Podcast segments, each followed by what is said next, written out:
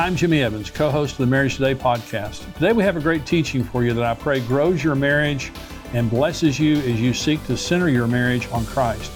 Be sure to subscribe to this podcast channel to be notified of every new show. God bless you. Love is an emotional commodity, mm-hmm. and you're not going to be able to love each other better than your emotions will allow.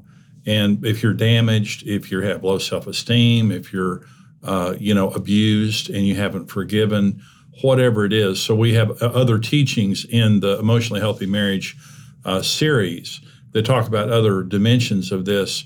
But the habits of emotionally healthy people, when you find a person who's emotionally healthy, they they talk. Mm-hmm. They they pray and they talk and they are able to resolve negative feelings and have fun together. This is what the teaching is going to talk about here in just a minute. But let's talk, Karen, about some of the habits that we have today that we simply, and we're, because we are emotionally healthy, we're mm-hmm. both healed, mm-hmm. we're happy, we're emotionally healthy, we can resolve our conflicts, we can, you know, deal with our issues and talk.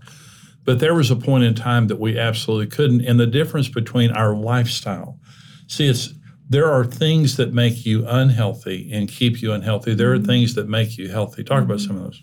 Well, I was thinking, you know, when we first got married, we were so young and we didn't know anything about anything. Then we had a child.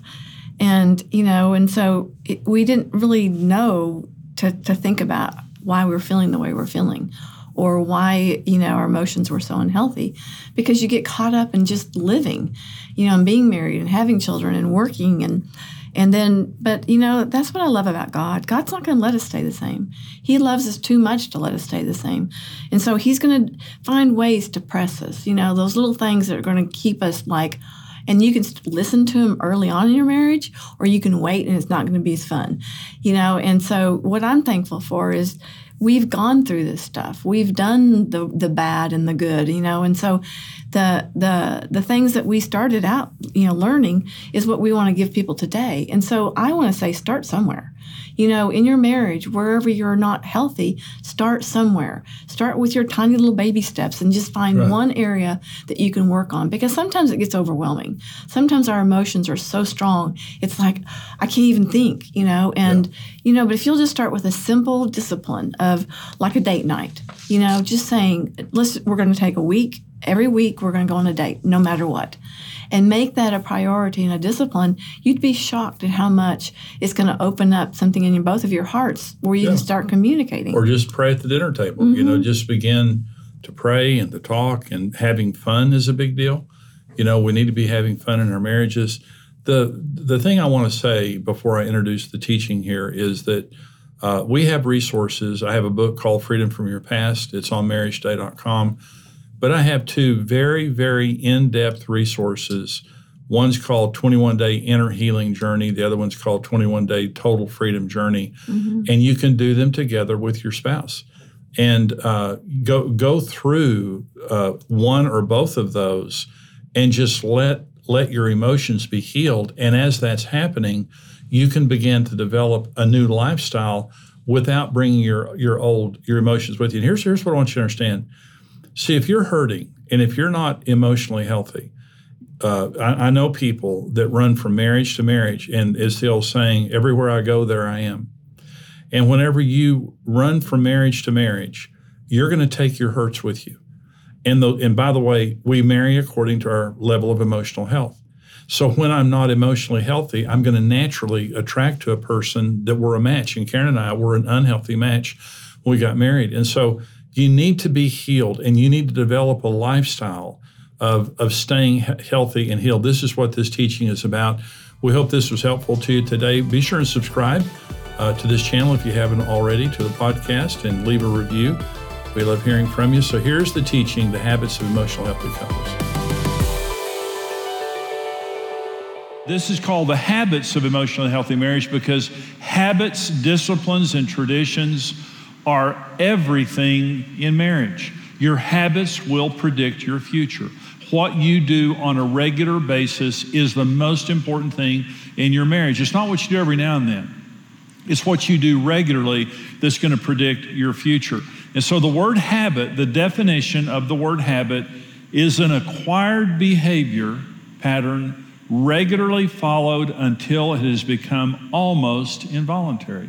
And when it says acquired there, it means at some point you begin. At some point, you may not have had this habit forever. And by the way, research proves that it takes about 60 days, about two months from the time you begin to do something new until the wiring in your brain changes until it becomes a habit, an acquired behavior. And so almost involuntary. So when Karen and I get up in the mornings today, 43 years later, after we get married, we're, you know, we, we're, we're old married people. We're kind of on just autopilot, you know. And we, there's just things that we do. And, and thankfully, they're good things that keep our marriage strong, that we're strong personally. But when we first got married, we had horrible habits that we got into that almost ended our marriage. So I want to talk to you about good habits in marriage. Let me say this no marriage that is good is good because of chemistry uh, or because you married your soulmate or because of good luck. That doesn't exist. All marriage requires work. You have to work at marriage for it to work. In Genesis 2:24, God gave us the four foundational laws of marriage. The first law is God says, For this cause, a man will leave his father and his mother. It's the law of priority. Marriage only works in first place. If your work comes before your marriage, your marriage will not work. If your children come before your marriage, your marriage will not work. If anything except for Jesus comes before your marriage, your marriage won't work because the number one law, not principle, not truth, the number one law of marriage is it only works in first place. The second law of marriage, it says a man will cleave, he'll leave his father and mother and cleave into his wife. The word cleave there is not a familiar word to us in the English language. And so it's very difficult for us to comprehend it. But in the Hebrew language, it's the word dabak. It says a man will cleave into his wife. The word cleave means to pursue with all your energy. It means you work at it. From the, and by the way, the reason that we know that God didn't say that just to Adam and Eve is they didn't have a mother. It says, For this cause a man will leave his mother and his father. God was speaking this to all people who would ever be married. And he was saying, marriage is only going to work now if it's first in your life and if you're willing to work at it because marriage is work. You're going to have to pursue your spouse with energy. And so this requires work. And so I want to talk about the four habits of emotionally healthy couples. Now, for some of you that are watching this, listening to this right now, you're you're saying uh, after I get through with this message, you'll say, "Yeah, we do one of those, or we do two of those." That's right. The ones that you're not doing, you're going to have to work at implementing this into your marriage. It's not going to happen automatically, but once you've worked at it for a month or two, it'll just become the default setting. And now you'll replace bad habits with good habits. For some of you, you don't do any of this stuff. But again, you can change a bad marriage simply by changing the habit patterns in your marriage. And the wonderful thing is, it doesn't take a long time. In a matter of days or weeks, you can have a new marriage simply by changing the patterns, the disciplines, and traditions in your marriage so that you have and maintain a healthy marriage for the rest of your lives. So, let me talk about the four habits of emotionally healthy couples. Number one is praying together and trusting God. Now, this is one that came very difficult for us as a couple. You know, we prayed a little bit individually, but we really didn't know how to pray that well anyway. But it was several years into our marriage before we prayed our first prayer together. In fact, I think it was about four years into our marriage before we prayed our first prayer together. It changed everything. And today we don't worry. We, we do not, one of the ethics in our home is we do not let anxiety into our home about anything. When we, when there is the first hint of worry, anxiety, we hold hands and we pray. Karen and I used to walk in the mornings together for many years. We uh, don't do that as much anymore, but we have still have times that we pray together. Uh, we like to sit on the back porch at night and talk, and if there's anything in our family going on, that's the time that we you know, pray together and in the car or just around the house or whatever. But find a time for it. And you know, you don't, it doesn't have to be legalistic, but you should be praying together as a couple two or three times a week. Especially if there's something going on that causes anxiety or stress, it really, really dramatically helps. Number one, praying together and trusting God. It should be a habit in your marriage. Number two, resolving negative feelings daily. Ephesians 4, it says, Be angry.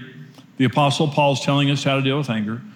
Be angry, don't sin. Don't let the sun go down on your wrath, nor give place to the devil. So I talked about that last time. Be angry. It's okay to be angry. There's nothing wrong with anger. God gets angry. So yesterday's anger is a problem. Today's anger is not a problem. Don't sin. Don't be unchristian. Don't be mean spirited. A lot of times, Christian people, especially in marriage, do really immature, non Christian things justifying it. Don't do that.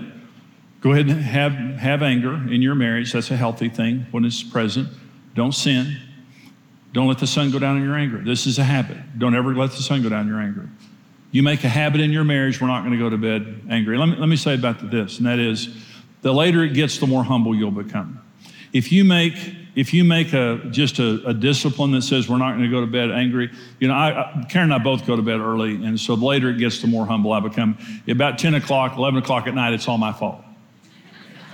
Six or seven at night, I still have a lot of fight in me, but later it comes. I'm, so I just say, I'm sorry, let's go to bed. So we're not going to go to bed angry. You'll give the devil a foothold. If you go to bed on anger, diabolos, the slanderer, will interpret your spouse's behavior and after three years of marriage, every belief I had about Karen Evans came from the devil. I was completely convinced that Karen was all of the problem and she was the wrong person for me and that I had made a mistake. That's what happens when you go to bed on anger. I was under the influence of Diabolos. Okay. So let me say two things. If you're going to have anger in your marriage and be able to process it, see, good marriages are not marriages without anger. Everybody gets angry. Okay. Good marriages are marriages where you can process it quickly. You can get bad emotions out of your marriage quickly. Okay. So, how do you do that? Number one, you give your spouse the right to complain. In a good department store that you go to, they have a good customer relations counter. And it, they don't shame you when you bring something back because they're trying to please you. They're trying to be a good store. That's a good spouse. A good husband, a good wife says to their spouse, I want to do the best I can. I know I'm not being a good husband till you tell me I am. I know I'm not being a good wife till you tell me I am. I'm trying to please you. I'm not trying to please me. So I'm not going to be defensive. And so if there's ever anything that I'm doing that's bothering you, I won't, I won't shame you. I won't yell at you and I won't make you pay a price. Now, I may not agree with you. We may have to talk through it. But I want you to know that I have a customer relations counter because I really want to be the best spouse I can be. And if you have something to say, I want you to say it. Let me say this now. In all the marriage counseling I've done over the years, you find a really bad marriage, they can't talk. And if someone complains, they go ballistic. You, you have to be able to get things out if you're going to have a functional, healthy marriage. The second thing is this. So I have a customer relations counter where I want you to complain. But there's a big difference between complaining and criticizing. Complaining and criticizing are opposite. Listen, you can't criticize in marriage. Criticizing is pointing your finger and making accusations. And you come at your spouse, your spouse says, Well, I want you to complain. If, if you need to complain, you say, well, You did this and you did this and you. You can't do that. Immediately, people get on the defensive when you begin to come at them and criticize. Complaining is not about you, complaining is about me. So let's say Karen said something that hurt my feelings. And I come to Karen and I say, Karen, I, I need to say something to you and I, I love you. And, you know, we're on the same team. We're going to get through this. But you said something to me that bothered me. I have no idea what you meant by it. You probably didn't mean anything by it. But can I tell you how it made me feel? That's what complaining is. I'm not, t- I'm just telling you how I feel. So I'm not making any accusations at you. I'm not attacking you. I'm not impugning your character. I'm simply saying, and I may feel this way because I'm immature. I may feel this way because I misunderstood. I may feel this way because I'm just sensitive because of something that happened before.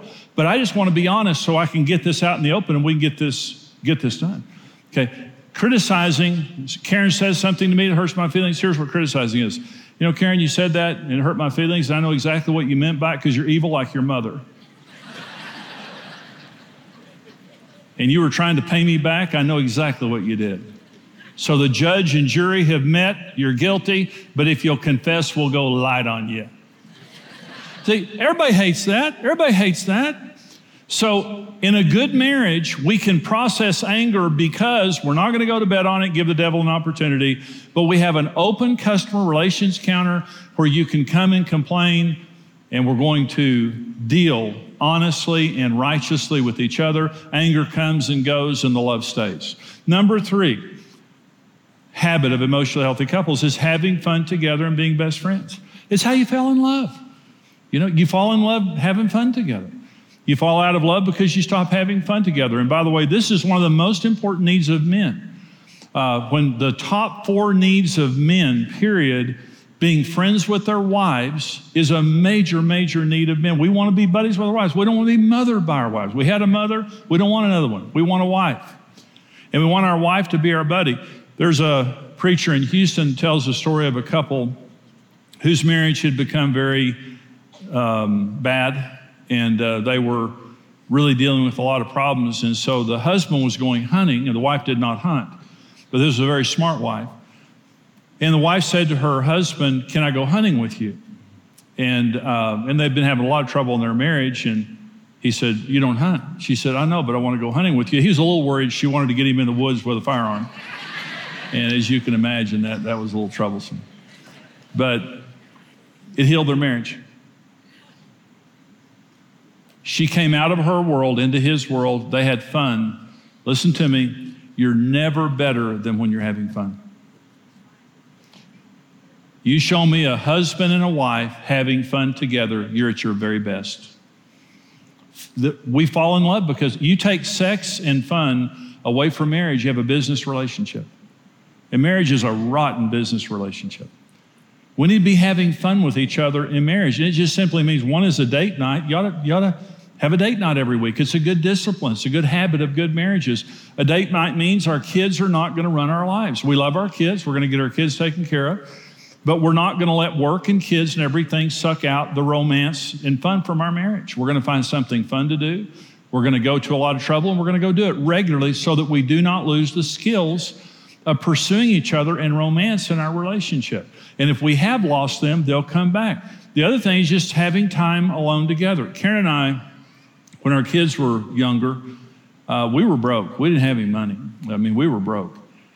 And but we made a discipline of going somewhere every six or seven or eight weeks together for a, a night or two. We would get my family or somebody to take care of our kids. And we went to Pampa, we went to Lubbock, we went to Oklahoma City. We would drive. We, we would scrape together as much money we had to buy a motel, cheap motel room for a night or two. And, and we would take our food with us because we couldn't afford to eat out. And we would just go in many times into a motel room, shut the door, and stay there for two days.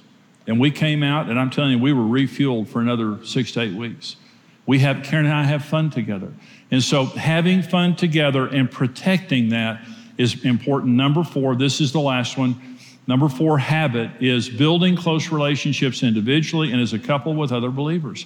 You're, this is first, 1 Corinthians 15 33. Do not be deceived. Evil company corrupts good habits. Your friends are your future. Uh, remember here it says evil company corrupts good habits. If you raise children with good morals and put around bad kids, those bad kids will corrupt your kids. If you have good beliefs and you put yourself, your close friends, or unbelievers, people who don't value God, they don't value their marriage, you're going to end up like your friends. And it says, if you don't believe that, you're deceived. And so Hebrews 10 says, Let us consider one another in order to stir up love and good works, not forsaking the assembling of ourselves together, as is the manner of some, but exhorting one another, and so much more as you see the day approaching. And the word day there is capital D, it means the coming of Jesus. It means as the coming of Jesus draws near, the world is going to be so evil, we need to get together with other believers more than ever before. And I'm saying to you, this is the most evil time in the history of the world.